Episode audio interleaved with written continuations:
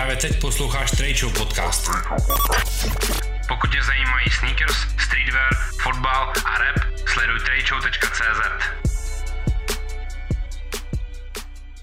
Čau, moje jméno je Radim Steska a ty právě teď posloucháš nový díl Trade Show, který teď od třetí série vychází i na YouTube kanálu The Mac. A mým dnešním hostem je návehář Jan Černý. Ahoj Honzo. Čau, čau. Jak se máš? Mám se dobře. Dneska jsem stával asi v sedm a teď je deset, takže už, už mám poledne, takže dobrý. Seš, v kolik jsi máš zvyklý stávat? Jsi jako ranní ptáče nebo No moc ne, ale vím sám, že to je super být, takže se vždycky snažím, ale je to teda dost jako přemlouvání, no, ale tak jako snažím se vstávat třeba o půl osmé, osm každý den, no, ale chce, chtěl bych to třeba do té sedmé klidně jako ještě posunout, no. Mm. On se ten den pak jako extrémně prodlouží. No právě, to hlavně to dopoledne fakt něco se zvládneš udělat a přijde mi, že vlastně jako mnohem víc než potom celý den. Jasně. Hele, pojďme se bavit o tom nejdřív, že ty si poslední rok pracoval jako kreativní ředitel značky Kara, která je momentálně v insolvenci, stejně jako uh, Pietro Filipy, uh, Michala Mičky. A dal se podle tebe z tvojí strany nějak této situaci zabránit? Měli jste třeba s Michalem nějaký diskuze o tom, že byste víc tlačili do toho online biznisu, abyste zachránili tu značku, která samozřejmě dlouhý, dlouhý, dlouhý roky byla zaměřena na to, že prodávala všechno v obchodních centrech, v kamenech, prodejnách a podobně? Ale já nebudu mluvit za Petru, já budu mluvit fakt jenom za Karu, protože tu znám tisíckrát víc.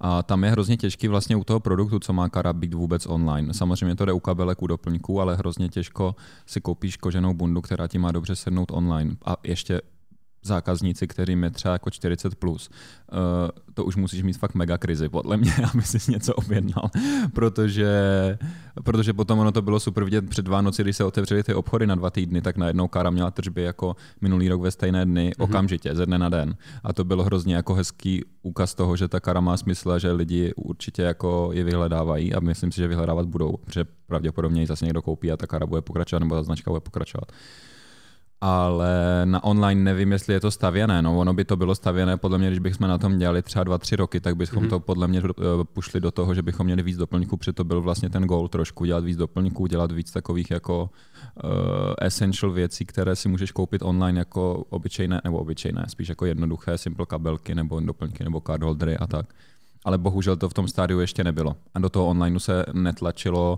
protože nikdo jako samozřejmě nepředpokládal, že ta situace bude tak drsná, jaká je. Mm. A teď, teď se to lehko řekne, že, jsme, že jsem měl dělat online líp, ale ne, neodhadlo se to. No. Hmm. Protože vlastně ta tvoje pozice byla taková jako hodně multifunkční, protože ty jsi tam nebyl jenom jako návrhář, ale měl si vlastně pozvednout celý ten brand a vytvořit mu nějakou jako novou brandovou identitu. Zkus mi popsat, co vlastně všechno si tam dělal, co všechno si vlastně stihnul, jaký byly třeba plány. Hmm. Hele, eh, já jsem tam dělal vlastně celkovou, celkovou jako eh, vizualitu té značky a tu komunikaci té značky a plus samozřejmě ty produkty. Takže to bylo fakt úplně všechno vlastně, co se týče nějaké kreativy. Nedělal jsem business, nedělal jsem, eh, nebo marketing jsem dělal tak, že jsme, že jsme jako často několikrát týdně seděli s marketingovým týmem a řešili jsme, co půjď, co dáme ven, jak budeme mluvit o věcech, jak budeme komunikovat, jaká bude vlastně náš nový jazyk vůbec, protože Kara předtím komunikovala hrozně um, jako, tak jako uniformně, nebo jako možná trošku až jako strojově, nebo tak jako líbivě. A to, jsem, to byla první věc, kterou jsem chtěl okamžitě předělat do něčeho jako údernějšího a, a trošku jako současnějšího a um, že si jako stojíme za tím, co děláme. Takže od toho, jak jsme mluvili, co jsme ukazovali za fotky, za videa, samozřejmě i ta, ty koncepty to v těch focení a, a točení videí jsme, jsem řešil a, a potom ty produkty jako takové. Uh-huh. A jaký byl vlastně ten rok? Co si myslíš, že se třeba nejvíc povedlo? A jaký zkušenosti si třeba odnášíš? Protože vlastně pro tebe to bylo v uvozovkách takový první reální zaměstnání, že jo? Je to tak. A pro mě to bylo super navázání na ten Viton pařížský, protože vlastně najednou jsem byl znovu, jak jsem byl tam v týmu lidí, tak tady jsem byl okamžitě taky v týmu lidí. A pro mě to bylo hrozně jednoduché, nebo jednoduché, Určitě by to bylo mnohem složitější, když bych nebyl předtím ve Vitonu, protože bych neviděl, jak funguje ten systém a jak funguje ten tým a jak má fungovat hlavně správně, to je to, protože samozřejmě, že v Paříži to funguje trošku jinak než v Česku. A, a tak to bylo super vlastně naskočit do toho a bylo to pro mě o to přirozenější, protože jsem vlastně přijel z jednoho týmu a, a ten hlavní gól bylo tak jako asi dlouhodobě. Podle mě já jsem tu svoji vizi nejvíc naplno ukázal tehdy na Fashion Weeku, když jsme udělali tu prezentaci té mojí první kolekce že ty věci neměly být jako trendové sezónní něco, měly to být fakt jako essential krásné věci, které jsou strašně nadčasové a které, které můžeš mít fakt v šatníku několik desítek let klidně, protože ta kůže fakt vydrží, to je právě ta výhoda, se kterou si tam hraješ. A a mělo to mít prostě nějaký trošku jako nějaký trochu koncept a mělo to být aspoň trochu intelektuální nebo aspoň trochu hlubší než, než jenom obyčejná bunda na ramínku. A ve chvíli, kdy se Kara dá nějak dohromady, a proto samozřejmě věříme tomu, že se dá Kara dohromady, a budeš si přát, aby si na, na tu práci mohl zase zpátky navázat, že by se tam jakoby vrátil, máš jakoby v úzokách takový nějaký jako dluh vůči kaře, že tam máš nedodělanou práci a chtěl by si v ní dál pokračovat? Hele, já jsem člověk, já jsem se včera bavil s kámošem, že se hrozně rychle jako updateu na novou, novou informaci. Ale podle mě je to super vlastnost, že jako já jsem vlastně ani nějak jako ne, vůbec jsem jako netruchlil, že se něco stalo, nebo že, že, že prostě najednou nebudu v kaře nebo něco. Jako z toho mého osobního je mi to líto pro tu značku, protože té značce věřím a myslím si, že má smysl. Ale same za sebe, jako jsem to bral, jako že to bylo prostě období, které bylo, teďkom není. Já si myslím, že když si to koupí někdo nový, eh, tak pravděpodobně bude mít vizi zase nějakou trošku svoji, s tím to kupuješ, si myslím, tu značku. Takže si myslím, že si to bude dělat sám nebo s nějakým svým týmem lidí, mm. ale to jako vůbec nezazlívám. A já naopak jako, to beru jako super období, pro mě to bylo fakt super zkušenost a dělal jsem to hrozně rád a myslím si, že jsme udělali i takový jako dobrý zářez do české mody obecně, že to období bylo super a doufám, že na něho budeme všichni jako v dobrém vzpomínat mhm. a, a je to vlastně svým způsobem strašně hezké, že už to není. Že jako najednou bylo něco, zažili jsme to, ale už to není. Odkud máš třeba jako nějaký nejdůležitější zkušenosti, které pak používáš na, jako v každodenní praxi? Byla to odborná škola, nebo to byla právě stáž v Paříži, nebo stáž eh, v Londýně, práce v kaře? z čeho si jakoby bereš nejvíc do takové jako každodenní práce, že, to, to, že tady ta nějaká jako práce tě naučila to, že to implementuješ do každodenního hmm. života? Hele, ono záleží hrozně, co zrovna myslíš, protože třeba Eh, technologii a šití a, a všechny tady tyhle věci, jak vypracovat dobře kus oděvu, jsem se naučil na škole samozřejmě. A potom, eh, potom v, v, tom, v tom Londýně si myslím, že jsem se naučil dobře tak jakoby fungovat v nějakém systému jako malá značka nebo jako designer, protože to byli přesně oni, ten tým byl malinký, který tam měli v Codfileru. A potom ve Vitonu jsem se naučil, jak fungovat třeba v kaře, protože to byl větší tým jako v kaře. A takže fakt z něčeho, z každého si beru pořád něco a pořád se hlavně jako učím a posouvám. Jo? Že, že pořád, i když dělám nějakou zakázku, o které třeba nikdo ani neví, po kterou se třeba ani nepodepisuju, jenom jako udělám pro někoho nějakou věc nebo osobní věc, tak vlastně všechno zjišťuju, jak mě jako zpětně hrozně naučí jako spoustu věcí. Akorát podle mě člověk musí mít trošku otevřenou hlavu a ne nezaseknout mm. se hmm. na tom, že už všechno ví, protože to je úplná blbost. Čo? A třeba z Kary si odnášíš co jako tu největší zkušenost? Bylo to jako třeba manažeři na toho týmu, že najednou si byl ty jakoby nahoře a měl si pod sebou ty lidi? Určitě to. Ale určitě teď mě napadlo, nevím, jestli to je jako hlavní věc, ale napadla mě teď jako, jako první to komunikovat s lidmi, kteří nejsou v mém odvětví najednou nebo kteří jako nejsou kreativní, kteří jsou třeba jako finanční ředitelé té značky, nebo, hmm. nebo to jsou, uh, nevím, kdo ještě, třeba ti finanční ředitelé. a, a najednou se bavíš jako s ekonomama a najednou se bavíš s Michalem, s majitelem hmm. a najednou vidíš, že ty lidi, že jako jim zaprvé musíš fakt vysvětlovat věci, protože a je to přirozené, já jim taky nerozumím a nerozumím tomu, co dělají, oni nerozuměli mě, ale jako v dobrém, samozřejmě jsme si to vysvětlili a bylo to v pohodě, ale naučil jsem se právě víc popisovat ty věci, víc jako se snažit přemýšlet, jak oni asi vnímají to, co jim teď říkám, protože já to vnímám úplně jinak ve své hlavě než oni. A snažit se jako najít to pochopení. A to mi přišlo super, protože to samozřejmě chce spoustu trpělivosti, protože uh, řeš s finančním člověkem to, že tady máme dražší modelku o tisíc euro a vysvětlím mu, proč to tak je. Prostě mm. to jako vlastně možná by se na to ani radši neměl ptát, protože mm-hmm. to možná ani nevysvětlíš. to prostě tak je, ta holka je lepší, má za sebou focení pro světové značky, takže asi prostě to umí a je s ní jistota, že to prostě bude vypadat výborně, ale a, my jsme značka, která vydělává peníze, tak proč bychom mm. si ji nemohli dovolit, ale, ale bylo to super, bylo to super zkušenost, samozřejmě jako chvilkama to je na nervy, ale, ale je to super, protože to je život, ale samozřejmě, že se potkáváš s lidma, který musíš vysvětlovat, jak co funguje. Já už jsem se naučil jako úplně neobhajovat svoji práci, protože si myslím, že se snažím ty věci dělat fakt dobře a kdo to jako tisíckrát nepochopí, tak je mi to vlastně jedno, ale, ale je dobré podle mě vysvětlit lidem věci. Mm-hmm. Hele, když se možná vrátíme lehce třeba k tomu školství, myslíš si, že u nás nastavený školství natolik dobře, že dokáže vlastně vychovávat ty další designéry? Myslíš si, že um, jim ti učitelé vlastně jako dokážou uh, dát nejenom to, že jak se šije věc, ale jak, jakým způsobem se má prodat, že, protože já si myslím, že obecně, uh, nevím, jestli to problém je jenom České republika a Slovenska, ale že uh, kreativní lidi mají v úvozovkách trošku problém jakoby s tím to pak spočítat, uh, za kolik ty věci mají prodat a jak to potom odkomunikovat, protože oni chtějí být jenom ti kreativci. Hmm. Hele, já nevím vlastně, protože já vlastně asi se nepovažuji úplně jenom za designéra a to asi jako vidíš, že, že mě vlastně baví všechny ty věci okolo a mě se podle mě v té hlavě jako naštěstí nějak, a já za to pořád děkuju, spojilo to, že mám i jako přemýšlení o tom, jak mluvit o věcech a přemýšlím i o tom, eh, kolik to má stát a jak by se to mělo prodat co nejlíp. Ale jako jestli to vůbec designér mít musí, to je ta otázka. Mm. Protože jako když si vezmu designéry ve Vitonu, tak ty to neřešili nikdy. Ty řešili, jasně řešili, kolik bude stát ta věc, nebo jim dali potom z produkce omezení, že prostě tohle už je strašně drahé na výrobu, to nemůžeme dělat, musíme najít levnější variantu. Ale jim to bylo našeptáváno, ne, že by oni sami s tím museli přicházet.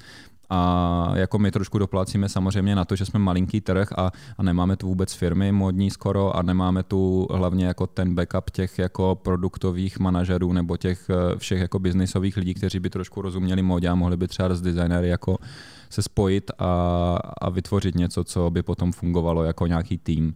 A, takže ty tu musíš být trošku víc renesanční člověk, si myslím, hmm. v Česku. Nebo když chceš být jako malý designer. A tady není vlastně jiná option, protože tady můžeš přesně buď pracovat jako designer v Pětru nebo v Kaře, anebo musíš mít svoji značku. Mm-hmm. Těch možností prostě moc není. Právě.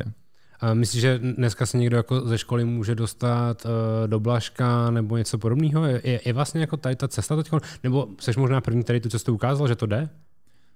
To asi jo, ale já, já nevím teď vlastně, v jakém je stavu úplně Blažek. Já myslím, že taky vlastně, není úplně vlastně fresh. Pravda, no. že taky je na tom jako takže, blbě, no. takže za normální situace si myslím, že to jde, že jde minimálně jít na stáž, si myslím. Mm-hmm. Že já jsem taky jako chtěl brát postupně nějaké stážisty k sobě do kary a tak. Ale Zase těch pozic není vůbec moc. My jsme tu karu dělali taky hrozně málo tak ono se to nezdá, ale náš produktový tým byl jako tři lidi a marketingový tým byl trošku víc, protože ono to bylo spojené s Pětrem, takže to bylo třeba jako 10 lidí marketing. Uh-huh. A v té dnešní uspěchané době myslíš si, že se někdo může stát vlastně návrhářem jako bez nějaké školy? V podstatě každý den vidí, že prostě vznikne milion dalších značek na Instagramu a všichni, všichni dělají prostě jako podobné věci, dělají prostě jako mikiny s potiskem a podobně. A, ale i díky tomu, že na tom Instagramu a všude vidíš jako spoustu další inspirace, myslíš, že jako někdo se může stát vlastně jako úspěšným, aniž by měl ten jako ško- vysokoškolský nebo od, ten background té odborné školy, že se jako naučí pracovat s tím materiálem, naučí se šít, naučí se stříhat a podobně? Já myslím, že jo, akorát pro mě nejsou značky ty, co dělají mikiny s potiskem. Už no, prostě jasný, chápeš, jo. to je ten problém. A to je podle mě jako největší teď pain, co vidím, že, že jako značka je, že vysvětlíš lidem, proč ty věci děláš, podle mě. Značka není to, že prodáváš něco. Značka je, že, že víš, proč to děláš a ty lidi to chápou hlavně a vlastně se na to ani nemusíš ptát ty lidi, proč to dělají, protože to vidíš na těch věcech. A to se snažím dělat já, jako já, já ti taky řeknu, eh, nebo jako můžu ti říct, proč to dělám všechno, ale ono to tak jako asi tušíš, proč to všechno dělám, protože za prvé to teda jako úplně mega miluju a za druhé věřím v to, že, že lidi můžou nosit super věci, které jsou relativně dostupné, nebo část z nich, jako nikdy není všechno dostupné pro všechny, ale, ale jsou relativně dostupné a jsou super, jsou z Česka a dělá je někdo, kdo eh, fakt jako na tom dřel dnem a nocí a eh, špatně jedl a nespal a, a díky tomu se pak možná jako dostal do Paříže a, a stalo se to všechno. Ale potom jako, já, já bych si nikdy nezaložil značku jenom proto, že chci něco natisknout na triko. Prostě to je podle mě tak plitké, že to nemůže ani hmm. to triko prodat a ani jako další triko prodat potom. Hmm. Jak jsi zmínil tu Paříž v kontextu té covidové doby, řekl jsi někdy, že uf, ještě jsem to stihnul předtím, než se vlastně zavřelo úplně všechno? Napadlo mě to teď nějak před pár dny a několikrát mi to hmm. napadlo, že jsem ještě zažil tu Paříž jako tu starou Paříž vlastně, no. Tu super jako úplně, úplně nádhernou idylickou. Já jsem byl na jaro a na léto, takže to bylo hmm. nádherné počasí, bylo to super, všude prostě jsme seděli pořád na zahrádkách venku na ulicích. Bylo to fakt krásné. Teď tam jsou taky a jsou taky pořád berou stážisty samozřejmě a pořád pracují, oni, oni jedou pořád, ale... To je jiný prostě. No, Je, a jestli mají celou dobu respirátory na sobě teda v kanclu, tak to musí být taky zábava. To je nějaký jako starý barák bez klimatizace, velký okna, vysoký stropy? Ne, naštěstí tam klimatizace je. A to je to přesně, když byly tehdy, protože to bylo to minulé nebo přeminulé léto, vlastně byly ty strašné vedra těch ten týden, že bylo fakt třeba 40, 45. Tak to jsem mě zůstal v ofisu třeba jako do 9 do večera a dělal mm. jsem si tam maily, protože tam aspoň jako bylo, byla zima. Mm. Ale to je dobrý, ale je tak, jako ta práce je tam jako od rána od 9 do večera do 9, takže 12 hodin mít respirátor je fakt zábava. No. Hmm. Hele, budeš se teď plně fokusovat na uh, development svojí vlastní značky, nebo se jako i porozlížíš po tom, že bys třeba někam chtěl pracovat někde jinde, že bys si se chtěl třeba přestěhovat do zahraničí a najít si práci u nějaký jako zase velký značky? Ale mě baví dělat víc věcí zároveň, jsem zjistil, že, že vlastně mě baví zaměstnávat hlavu víc věcma a přijde mi to i víc zdravé, že, ne, ne, že se pak jako nezasekneš na té jedné věci, co řešíš tak dopodrobna, až jako k ní nemáš ten odstup, podle mě. Takže mě baví dělat svoji značku a tu jako nikdy neplánuju jako opouštět nebo něco, naopak pro tu plánuji jenom to nejlepší, co jde. Ale baví mě dělat jako boční nějaké projekty, ať jsou větší nebo menší, eh, taky na nich už pracuju na nějakých a tak, ale, ale jako já se vlastně nebráním ničemu a baví mě vlastně v poslední dobou že mě strašně baví přesahy do jiných odvětví, než je móda. Mm-hmm. Že mě hrozně baví jako přemýšlet nad designem uh, interiéru, nebo nad architekturou, nebo nad uh, autem, nebo nad čímkoliv, že, že mi je pro mě hrozně refreshing najednou se dívat uh, na jiné věci, než je oblečení a přemýšlet, co jim jako můžeš přinést nového. Mm-hmm. Hele, pojďme se teď teda bavit o tvojí značce. A snažíš se pořád dlouhodobě respektovat takovýto nastavení, že na jaře představuješ podzimní kolekci na podzim, zase tu jarní a žiješ furt v tom jakoby v tom kalendáři těch fashion weeků, i když fashion weeky vlastně nejsou? Hele, já musím vysvětlit jenom, že, že ono je to v něčem dobré, tady ten kalendář, že, že ono je to super pro bajery samozřejmě, mm-hmm. protože bajeři mají budget, eh, mají prostě tady tuhle obálku s penězma na jednu sezónu, kterou potřebují nakoupit do svého obchodu oblečení a pro ně je super, že dojedou na jedno místo a tam vyberou a rozdělí si ten budget do, ty, do těch značek, které tam jsou a z nich nakoupí, protože pak najednou nemají už dalších jako pět tisíc euro na to, když jim za dva týdny někdo pošle lookbook, že my jsme tahle značka a děláme tady tohle. Oni jako si vlastně musí plánovat ten eh, cash flow a to, jak ten obchod funguje. A v tom mi dávají smysl Fashion Weeky. Jako pro mě nutně nemusíme letět do Paříže na Dior na show, eh, i když bych hrozně rád konečně už zase letěl do Paříže na show, eh, tak tam nemusíme letět každý, každý, každou sezónu, ale, ale jsou super ty showroomy a funguje to pro ten hmm. business, si myslím a to nikdo moc jako neví, mi přijde, že jako se na to spíš díváme, že je ta velká paráda každého půl roku a co z toho, ale z toho jsou ty showroomy právě. Ale já sám už před covidem jsem to trošku jako zvažoval a teď vlastně mi to pušlo ještě o to víc, že to, že to nechci tak už dělat, protože já vždycky se snažím na ty naše české poměry tu svoji show udělat fakt velkou, mám svoje lokace, mám svůj casting, eh, těch věcí je hodně, těch luků bývá hodně, takže to je fakt hodně práce a najednou jako se stalo to, že mi to přijde už jako zbytečné dělat to tak často, že chci, aby to bylo ještě vzácnější, než to je, ta show. Takže přemýšlím, že budu dělat show třeba jednou ročně, pořád takhle velkou nebo pořád takhle výjimečnou, protože to je to, co mě na tom baví. Mě nebaví udělat eh, jako basic nějakou, nějaký catwalk někde, eh, kde jsou přehlídky dalších 30 lidí a proč. Jako mě baví udělat ten experience, který hmm. musí být co nejunikátnější pro mě. A díky bohu to můžu teda dělat s tím, že uh, jsem se tam dostal tam, že to můžu udělat. Ale, ale takže jsem to přehodnotil a určitě chci dělat ty věci míň často nebo shows, ale chci potom jako dělat víc ročně třeba jako nějaké další eventy, třeba spojené s kulturou nebo, nebo s party nebo mm. s mhm. čímkoliv. Jaký je vůbec tvůj aktuální pohled na vlastně lokální Mercedes-Benz Prague Fashion Week.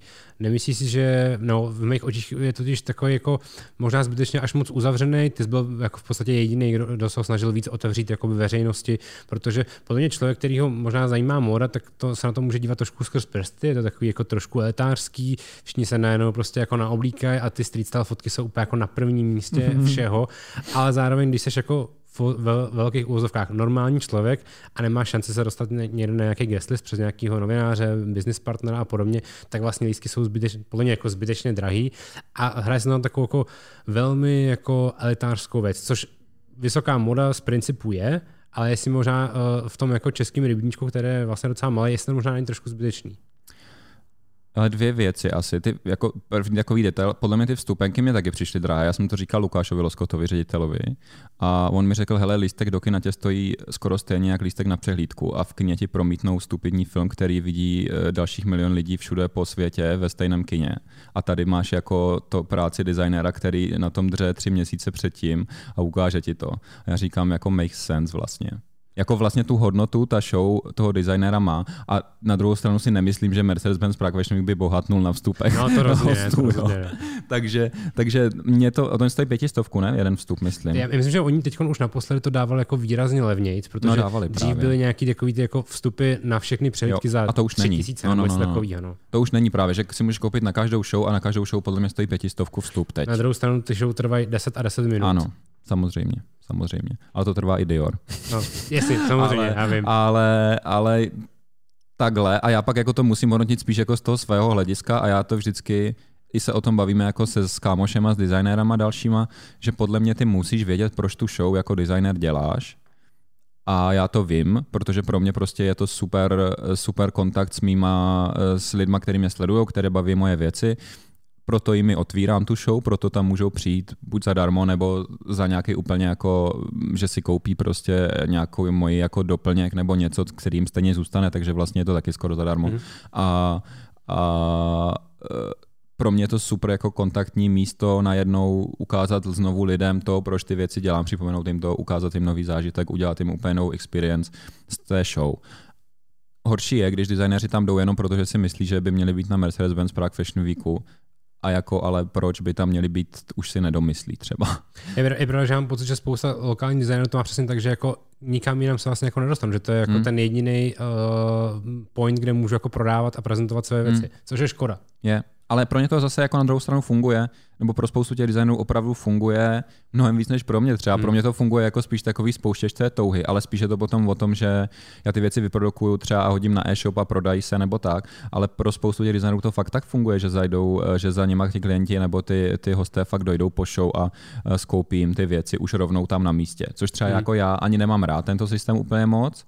Já si fakt potom lidi radši zvu nebo klienty k sobě do, do studia a prostě probereme, co s nimi, pro co pro ně můžu hmm. udělat a tak ale ani se mi to jako neděje vlastně, že na to, že dělám úplně jako obrovské přehlídky, tak eh, tady tenhle, tenhle element tam vlastně jako nemám a nestěžuji si, že ho tam nemám. Já, jsem se to tak nastavil, že to tak jako hmm. vlastně je, ale jako já si myslím, že pro spoustu těch designů, co tam je to výhodné i komerčně, že určitě jako prodají věci za mnohem víc, než kolik stojí přihláška třeba, ale pak jsou takový ti, co se to třeba jako nestane jim a a tu přihlášku si zaplatí a, a pak přesně jsou trošku jako smutní po té show, že vlastně neví, jestli to stálo za to, no, a za ty nervy a za, to, za tu práci předtím a tak.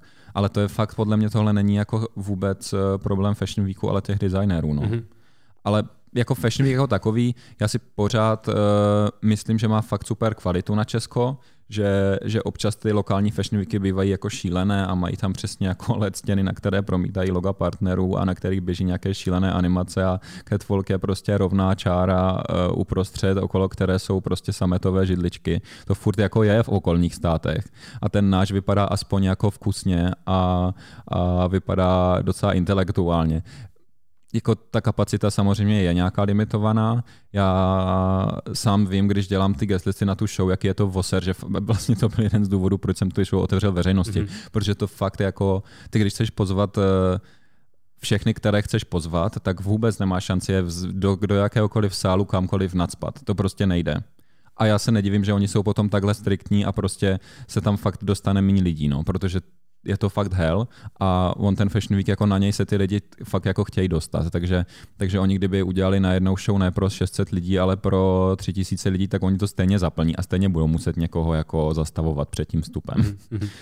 Nevím, je to hrozně, jako ono se hrozně lehce to jako nějak vždycky eh, okomentuje, že to není úplně ideální, ale nic není ideální. Mm ale a já si myslím, že tady jako pořád udělali fakt super práci. Uvidíme, kam se to posune dál. Já jsem třeba zvědavý teď, co se stane tuhle sezónu, která má být Fashion Week, má být za měsíc a půl. Mm. A vůbec nevím, jako teď jsou zavřené i okresy, takže nevím, jestli za měsíc a půl budou moct být akce o 500 lidech. Jo? Jako spíš si myslím, že vlastně ne.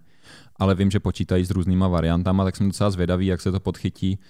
To si myslím, že je jako vlastně dost challenge a je to dost podle mě, bude to dost jako směrodatné. Jak se k tomu postaví? Já vlastně jsem se ptal na ten Fashion Week i z toho důvodu, že jsem si říkal, jestli ty vlastně ještě potřebuješ se zúčastňovat Mercedes Prague Fashion Weeku, protože ty jsi vybudoval už tak velkou základnu fanoušků, že nepotřebuješ se právě prezentovat před 50 lidma. Ty naopak potřebuješ se prezentovat před pětistovkou lidí a vlastně to podle mě můžeš udělat kdykoliv se ti zachce. Určitě jo já to vím. ale, ale ono, jako mi, ten, mi přijde, že ten Fashion Week pořád jako je super v tom, že v těch lidech vzbudí takový ten pocit, že teď tyhle dny prostě patří těm hadrám a patří tomu, že si uděláš trochu volno, hmm. uh, uděláš si prostě, uh, ostříháš si nechty a jdeš na show. Omega, to je strašné, tohle, co jsem teď řekl. Ale že, ale že prostě jako všichni máme takový ten vibe, že je Fashion Week trošku. Hmm. A já jsem ho třeba dřív mýval mnohem víc, teď už jsem mnohem střídnější tady v tomhle všem, ale, ale uh, nevím, mi to přijde hezky, je to, je to pořád pro mě oslava jako módy dost. Super. Ale samozřejmě jako zase jako, tak jak na každou akci se tam nedostanou všichni, no, na koncert uh, Justina Biebera se taky nedostanou všichni, co chtějí. Přesně. Hele, jakým způsobem teda budeš teď prezentovat tu nej, nejbližší kolekci? Protože já už jsem viděl tebe na Instagram stories, že už se jakoby chystá nová kolekce, respektive budeš teda teď prezentovat to, co budeš pak prodávat na podzim? Hele, teď já chystám, a to je úplně jinak, než si myslíš, protože já chystám takovou kapsuliární, která bude spíš, uh, spíš takové fakt jako super kombinovatelné věci mezi sebou, super nositelné věci, uh, takové jako střídnější, uklidněnější trochu a nebude to vůbec jako catwalk, nebude to vlastně hmm. vůbec, ani to není, není jako spojeno s Fashion Weekem. Já fakt chystám teď kolekci spíš pro online a pro, a pro moje klienty a prostě nová kolekce na jaro uh, oblečení mých věcí ale nějak se vyfotí, nějaký, eh, chci nějak jako zdokumentovat, chci s ní udělat nějaký jako malý projekt, ale nebude vůbec součástí Fashion Weeku. Já chystám hmm. na Fashion Week takový jako uh, event úplně o něčem jiném, než, než je oblečení, tak uvidíme, co z toho bude. To nemůžu bohužel zatím ještě moc Jasně. říct. Hele, jak, jak to momentálně vypadá s tvojí spoluprácí s Prestižema? Eh, dá se vlastně eh, ta spolupráce ještě někam dál posunout? Řešil jsi s nima třeba, eh, že by ti nechali nadizajnovat celou vlastní situaci, siluetu, nebo jsi omezený tím, z čeho se to vlastně jako bota skládá? Protože tím, že já jsem taky jako měl krátkou zkušenost prostě s výrobou bot, tak vím, že jsi limitovaný prostě podešví, protože objednat si podešev úplně celou na míru znamená objednat 2000 párů, svršek je nějakým způsobem limitovaný, tak kam se ty vlastně jakoby můžeš s prestižema ještě posouvat, nebo kam by se ty vlastně chtěl posunout s prestižema? Uh, je to tak, jak to říkáš. Ono jako, to je přesně to, někdo tomu říká, že to jsou limity, ale pro mě je to třeba jako právě to vzrušo a to, hmm. že ti to dá ty hranice, co už jako ne, nemůžeš a ty musíš jako o to víc přemýšlet nad tím, co můžeš, což je super. A podle mě v ten moment ti jako vlastně ta kreativita dokáže relativně uh, růst, protože, protože ty hranice nebo to, že tě něco trochu svazuje, tě občas jako zmáčkne v tom vymyslet ještě něco lepšího. Ale Um, s prestižkama jako spolupráce je obecně super, uh, fungujeme pořád a fungujeme dál a, a ty boty se pořád vyrábí a prodávají, což je super a, a já vím proč, protože jsou jako za A nejpohodlnější boty na světě, protože jsou, oni jsou jako uh, certifikované, že to jsou ergonomická bota a jsou strašně pohodlné, kdykoliv se kdy obul, tak mi řekl, že to přesně jsou nejpohodlnější boty, co kdy měl na sobě. A um, chystáme nějaké novinky, no ale uvidíme. Já, eh, zkoušíme nějaké věci, zkoušíme úplně novou botu, ale, ale to jsou přesně jako hrozně složité věci ale spíš jakoby tak zase upgradeujeme trošku nějaké jejich další siluety třeba, mm-hmm. ale, ale uvidíme, co z toho bude. Čili ty vlastně si dělal tu úplně nejklasičtější siluetu, mm-hmm. vyšla i ta mido, midová jakoby verze mm-hmm. a teď teda hledáte něco dalšího jako v úzovkách v archivu, co by se dalo předělat do té jako novodobé podoby? Přesně, ale je to fakt jako úplně v začátku, vlastně bych mm-hmm. o tom mhm. ani neměl vůbec mluvit, ale, ale, ale jo, koukáme na další, na další boty, no, které mají. Jinak je to pořád spíš o tom vymyslet novou kalorovej toho, co už jako máte vyzkoušen, že se dá vyrobit. Přesně tak. A, a na tom jde pořád jako modifikovat spoustu věcí, že můžeš nechat potisknout něčím hmm. tu kůži, můžeš dělat jako různé věci na, na ní samotné, ale, ale jak říkáš, ten ta technologie té boty nebo ten střih, ono jako svršek vypadá nějak, ale mezi tím je dalších, jako jsou další dvě, tři vrstvy, je počívka, je ještě mezi vrstva, které jsou další jako dalších 30 střihů a ono změnit jeden díl najednou znamená změnit dalších 10 dílů a oni to vysekávají těma nožema, které hmm. si musíš nechat udělat, takže, takže to jsou fakt potom jako mega náklady, které vlastně nedávají smysl momentálně hmm. vůbec. Láká tě třeba něco dalšího v rámci footwearu? A tam se spíš z toho důvodu, že poslední dva roky jsou velkým mm, trendem zase zpátky sandále. Covid uh, změnilo to, že se najednou zase začaly víc právat pantofle. Birkenstock měl že jeden z nejúspěšnějších roků v historii a podobně. Máš tam jako to, že by si chtěl dělat sandále, ponožky, uh, pantofle a další věci? No já mám hrozně rád jakoby boots, různé Chelsea boots, mm-hmm. mám rád, mám rád uh, ty koně různé, kovbojské boty a tak, ale je strašně těžké to nechat udělat, no. Nebo není to jako strašně těžké, když máš peníze samozřejmě, ale na to potřebuješ jako mega balíky peněz. A hlavně mě baví, když, te, když těch věcí všech, které dělám, není hodně. Řekl jsem to dobře, jo, není, dob- není hodně. Takže, takže najednou jako si limitovaný tím, že si neřekneš, OK, tak těhle bod prodám 10 eh, tisíc, tak do toho můžu investovat. Protože vlastně nechci prodat 10 tisíc, chci prodat třeba 100 maximálně. Protože potom je to super, potom je to to, že máš něco, co, co nemá úplně taky každý a, a je to super. Ale uh, řeším to, no ale je strašně jako těžké a, a ne všechny fabriky komunikují jako prestižky. Prostě mm-hmm. firma Prestiž, nebo firma Moleda, oni se jmenují, jsou super v komunikaci a díky tomu se stalo to, co se stalo, ale já jsem se snažil komunikovat eh, tady s českou fabrikou, která dělá tyhle jako boots a dělá pracovní boty a tady tyhle jako těžké kožené boty, jako by takové jako uh, martenské nebo mm-hmm. něco takového. A s něma jako já se nedokážu spojit už asi rok, jo. Mm-hmm. Tam pořád volám. a vím, že tam jsou, já jsem u nich byl. Hele, otázka. Je značka Jan Černý streetwear? Podle mě není. A podle mě totiž je, protože z mýho pohledu ty jsi jakoby dokázal asi možná jako částečně nevědomky vychovat uh, toho cílového zákazníka, který je na ulici, který mm-hmm. prostě jede ve streetwearových trendech, který nosí uh, tvoje prestižky dohromady se značkami jako Off-White, Supreme a podobně.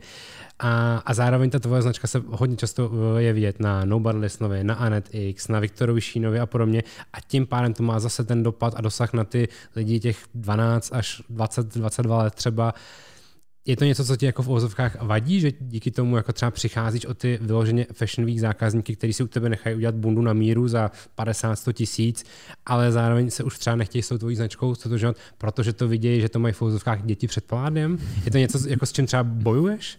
Hele, eh, možná to je tak, teď jak jsi to říkal, že ta značka možná je tak vnímaná, ale já si myslím, že ty produkty nejsou úplně. Když by si vzal třeba ty poslední dvě přehlídky a, a vyměnil prestižky za přesně nějaké koně, ke, u každého toho luku, tak nevím, jestli úplně bys řekl, že je to streetwear. Ono to hodně dělají ty boty, já jsem nad tím už přemýšlel a vždycky se na ty, když, i když, když děláš styling a skládáš ty věci k sobě, ale jako já dělám strašně moc kabátů a jako bunt a, a obleků a košil a ty věci jsou dost jako, a ty poslední sezóny si myslím o to víc, jsou to jako třpitivé pokamínkované luky, které jsou jako, jako, jako pončoidní věci jako ty věci samotné nejsou zas tak úplně jako, protože pro mě je streetwear mikina, triko, vytahané mm-hmm. tepláky a, a tenisky. A nebo nějaké track pants nebo něco. Ale těch je tam fakt jako míň a míň a třeba v té poslední show byly dohromady tři mikiny a to byla jedna mikina ve třech barvách jenom. A když se nebudeme o teniskách, tak co je tvůj nejprodávanější produkt? Nejsou to náhodou trička Welcome to the Losers Club? No to no, jsou no. samozřejmě. A to je zase se vracím zpátky, že přesně tričko je jako streetwearová ikona. No jasně, to jo, to jo, ale pro mě tričko nestaví jako základ značky, to je to. A to je vlastně to, na co jsem narážel i u těch jakoby pseudoznaček, které vznikají hmm. uh, všude možně. Protože pro mě jako je základ značky v ta větší věc, která je nějak jako nějak střižená, nějak ušitá a je na ní víc práce na triku jako opravdu není moc práce. Hmm. Je někde nějaká hranice, kdy by si řekl, teď už jsem jako moc streetwear, musím jako zatáhnout ruční brzdu a prostě v další kolekci nebudou tenisky. Vynechám, vynechám celou jednu kolekci, kde nebudou prestižky a nebude tam tričko, abych zase jako dal všem najevo, že já nechci být jenom streetwear, chci prostě prodávat košile a kabáty. Hmm. V té minulé kolekci nebylo ani jedno jo. tričko. OK.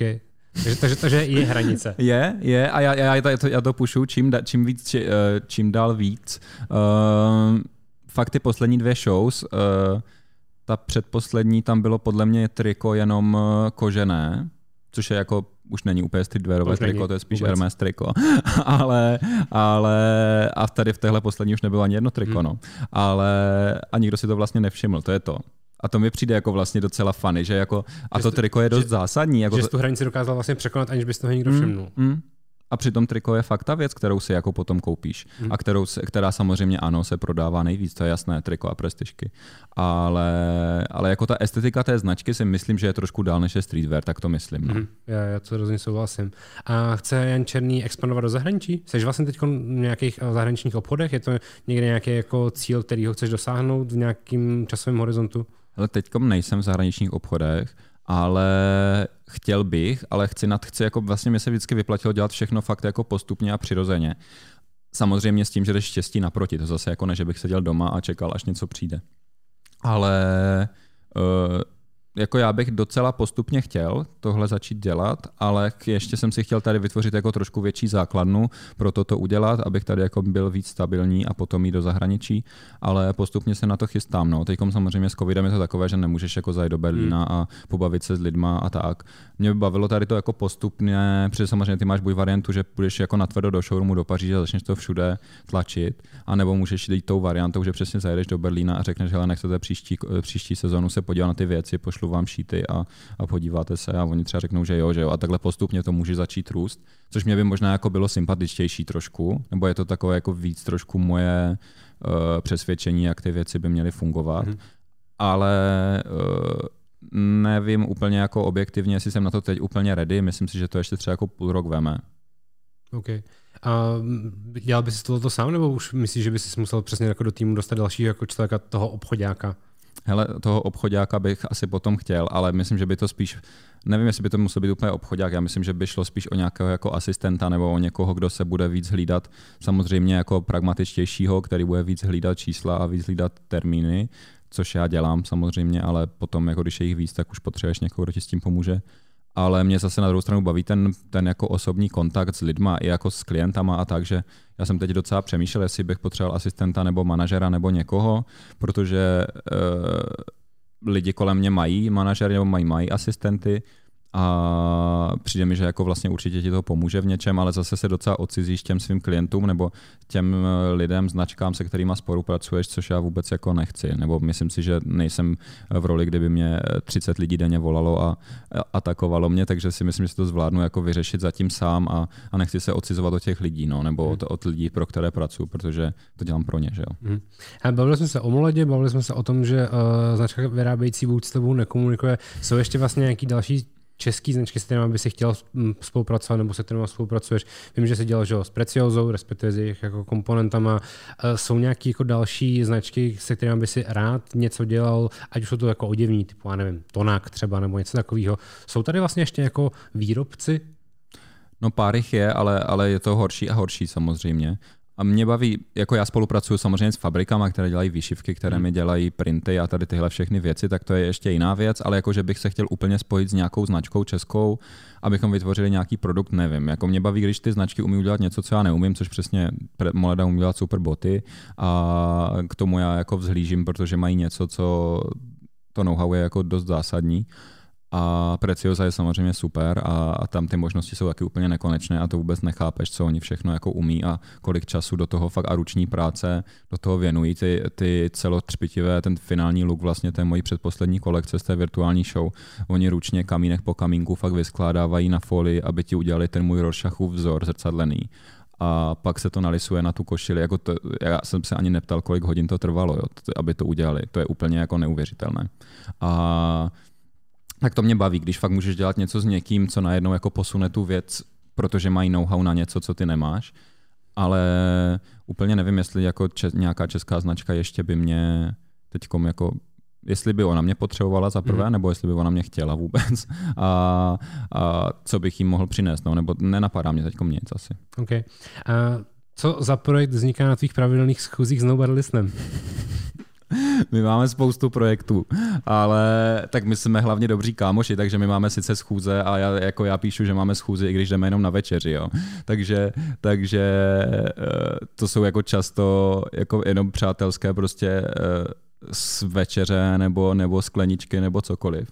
Ale pracujeme na nějakých věcech samozřejmě spolu. Já jsem mu teď pomáhal, točil klip, takže jsem mu pomáhal s nějakýma, s nějakýma věcma do klipu a plánujeme takovou jako nějakou, nějaký společný projektík, ale to taky prostě ještě nemůžu říct, no bohužel to je vždycky nejlepší, když tohle někdo řekne. ok, budeme se na to aspoň těšit všichni. Přesně tak. Jak moc důležitý pro tebe jsou komerční spolupráce, typu Asus, Oreo, Jägermeister, Lexus a tak dále? Je to jako důležitá součást tvýho příjmu, nebo je to něco, co ti jakoby zaručuje nějaký jako bonusový příjem navíc? A já jsem na tom, na tom a ptám se na to spíš z toho důvodu, že já jsem se vlastně přesně o tom, o tom bavil uh, s Nobarem, když jsme se bavili o Jägermeisteru, o Eric Soundu a chtěl bych vlastně jako na tom demonstrovat to, že to neznamená, že se člověk nutně zaprodává pro něco, ale že to je prostě důležitý pro to, aby si splnil sny, aby si jako mohl něco dělat, protože ty finance jsou prostě jako důležitá věc a peníze nenajdeš na, na zemi. Přesně Takže tak. jak moc je to pro tebe důležitý, jestli tam jsou nějaké jako hranice toho, do čeho by si šel, nešel a jak to vlastně s těma jako komerčníma věcma máš? Hele, nevím, co říkal Kuba, jo, ale pro mě je to úplně jednoduché. Kdyby nebyl Jäger, tak není Veslarský ostrov. Mm-hmm. Není vůbec show. Kdyby nebyl Jäger, tak není virtuální show minulý, minulou sezónu, předtím teda.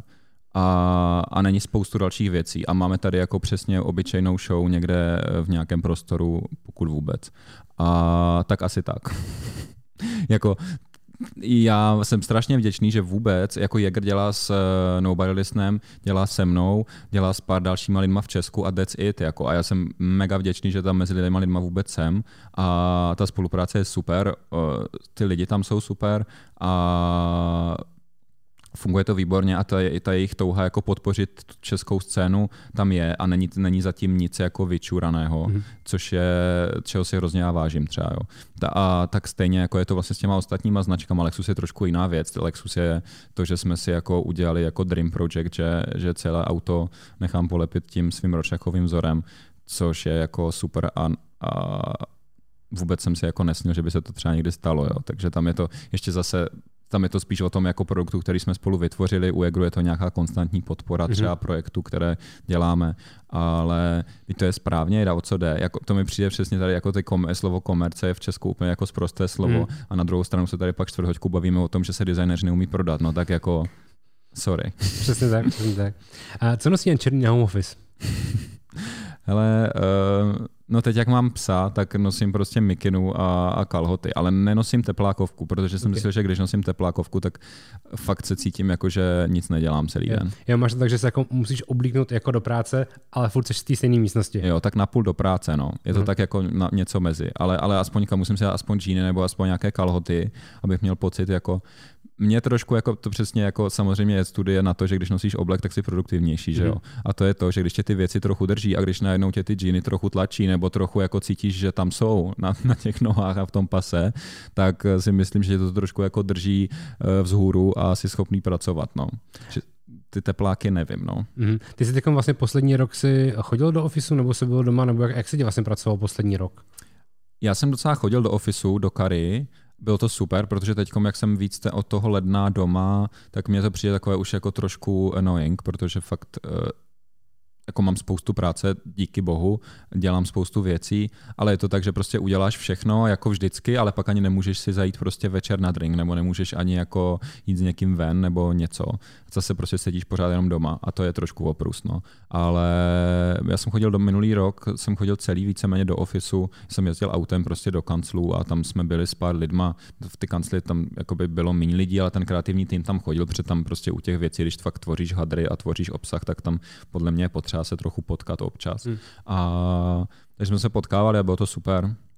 Myslíš si, že jako z dlouhodobého hlediska dá se vlastně moda dělat eh, z home office, skrz eh, Zoom cally a podobně? Jako produkt, jako moda, jako triko ne. Ne, triko jo.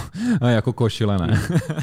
ale, ale jako myslím si, že designerský tým nikdy nemůže dělat Zoom call, že to prostě mm. nebude fungovat. Jako musíš na tom pracovat, musíš se těch věcí dotýkat, musíš ještě zašpendlit tak, aby měli dobrou délku a to prostě nejde dělat bez lidí, mm-hmm. protože je to na lidi. Jaký jsou tvý nejoblíbenější ready to wear značky oblečení? Jsou nějaký vlastně jako značky oblečení, které si jako pravidelně kupuješ, nosíš, nebo jsi vlastně jako uh, si splnil ten sen, že můžeš nosit už jenom vlastní věci?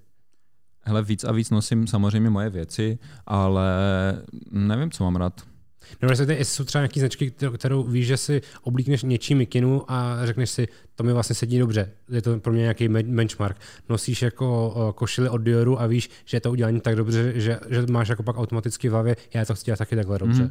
To, to se mi stalo hodně po Vitonu. Musím říct, že se mě úplně jako zvedly nároky na kvalitu těch mých věcí, mm. což je super. Ale sám, sám pro sebe, jako pro mě je goal nosit jenom Margelu asi mm-hmm. jako životní.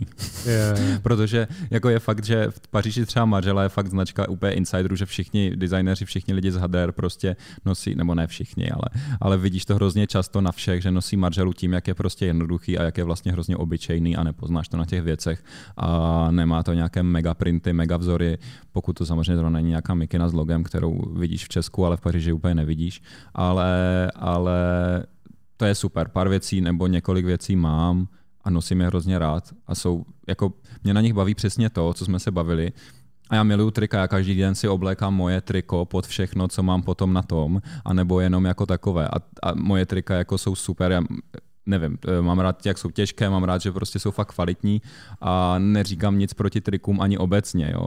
Ale mě baví na tom, že, že ty mařela věci, mám nějaké košile, mám kalhoty, mám taby, a najednou ty fakt na každém tom produktu vidíš to, že někdo nad tím přemýšlel a někdo udělal něco jinak na té věci, že prostě je buď úplně obrovská odstávající kapsa najednou na těch kalhotech, nebo uh, nevím, je ta košile ušitá upside down, že všechny ty francouzské švy jdou ven a ty to jako vlastně ani nevidíš, že bych mě v té košili viděl a seděl bych tady v té košili, mm. ale já vím, že na té věci někdo něco udělal trochu jinak a to mě hrozně baví a to si myslím, že mě hrozně drivuje i jako mě dělat ty věci jinak. Já jsem tady v minulém dílu Trajčo uh, s Danem Klímou zdisoval Reebok Classic z Margiela Tabi Sneakers, ale ty jsi jejich fanoušek, že? Ty jsi, ty jsi rozloval v šupu a jak se divně chodí? Jsou to jako podle tebe skvělý tenisky? No, já jsem jich ještě ani jednou nešel, protože Jakub je má taky a Jakub řeší, že jsou mu možná trochu malé a mě jsou trochu velké, takže my řešíme, že si je vyho- prohodíme, protože my máme podobnou nohu relativně a Uh, on ještě nepřinesl ty svoje ke mně, aby jsme vyzkoušeli, jestli teda je lepší, když máme ty jiné nebo ty naše. Takže tam jsou pořád v krabici a pořád jsem si je neobul. Ale mi přijel, oni jsou relativně jako velké, oni jsou fakt jako takové jako dead shoes trochu mm. a mně se celkem líbí, uh, celkem dost vlastně. Jediné co, tak jsem chtěl vzít barvu a chtěl jsem si je jako napatinovat třeba na takovou jako bledě uh, béžovo zelenou nebo mm. něco takového, aby nebyly úplně takhle svítící bílé. To mi mm. přijde, že že, že jsou takové jako hodně čisté, nebo se samozřejmě zašpiní, když je budeš nosit potom. A naživo je to úplně klasická jako bílá Karlovej? Není to mm-hmm. trošku jako off Je to úplně je svítí právě, mm-hmm. no. Mhm. Ale není to škaredé, samozřejmě, není to nepěkné, ale, ale mě by bavilo si je trošku napatinovat na nějakou jako trošku do žluta nebo do, do zelená barvu, no. Mm. Ale já jsem jakoby fanda tabís obecně, no. Já bych jako, kdybych měl nekonečné možnosti, tak uh, už mám v šatně prostě všechny druhy tabi shoes. OK. Hele, taková klasická závěrečná otázka, jaký jsou tvoji oblíbený účty na Instagramu, koho sleduješ, kdo tě jako vlastně jako nejvíc inspiruje, máš rád nějaký insidery nebo vlastně, nebo vlastně jako lajkuješ každou fotku Virgila, protože v něm furt vidíš, že to je někdo, kdo jako změnil tu hru za poslední roky. Já lajkuju hrozně málo mi přijde, ale, ale ty jo, nevím, co teďkom. Já, teďkom, já se přiznám, že teď jsem dost v bublině, co se týče jako interiérového designu a architektury, protože se chystám předělávat svůj první byt, takže teď jako jedu jenom kachličky a, mm. a kuchyně a mrámor a, a dřevo a všechny tyhle věci a zjišťuju, co se dá dělat. A to mi jako vlastně tím, jak samozřejmě na tom Instagramu jsem si začal ukládat ty věci uh, z architektury a z designu, tak se mi začaly víc nabízet. Takže já teď mám Instagram fakt jenom hmm. o tom, jak vypadají byty v Paříži a jak vypadají byty uh, v São Paulo. takže, takže to je teď můj Instagram. No. Takže jako móda teď šla trošku do, do, jak se tomu říká? Do ústraní. Do ústraní, přesně tak. Super. Na Instagramu, v životě vůbec samozřejmě. Super. Uh, já ti držím palce, a ti to co nejvíc teď slepe, hlavně s tvojí vlastní značkou a, a vidíme se určitě, až to bude na nějaký další tvojí příležitosti a podobně. Super, moc Díky děkuju. Moc. Díky, se, čau. čau. čau.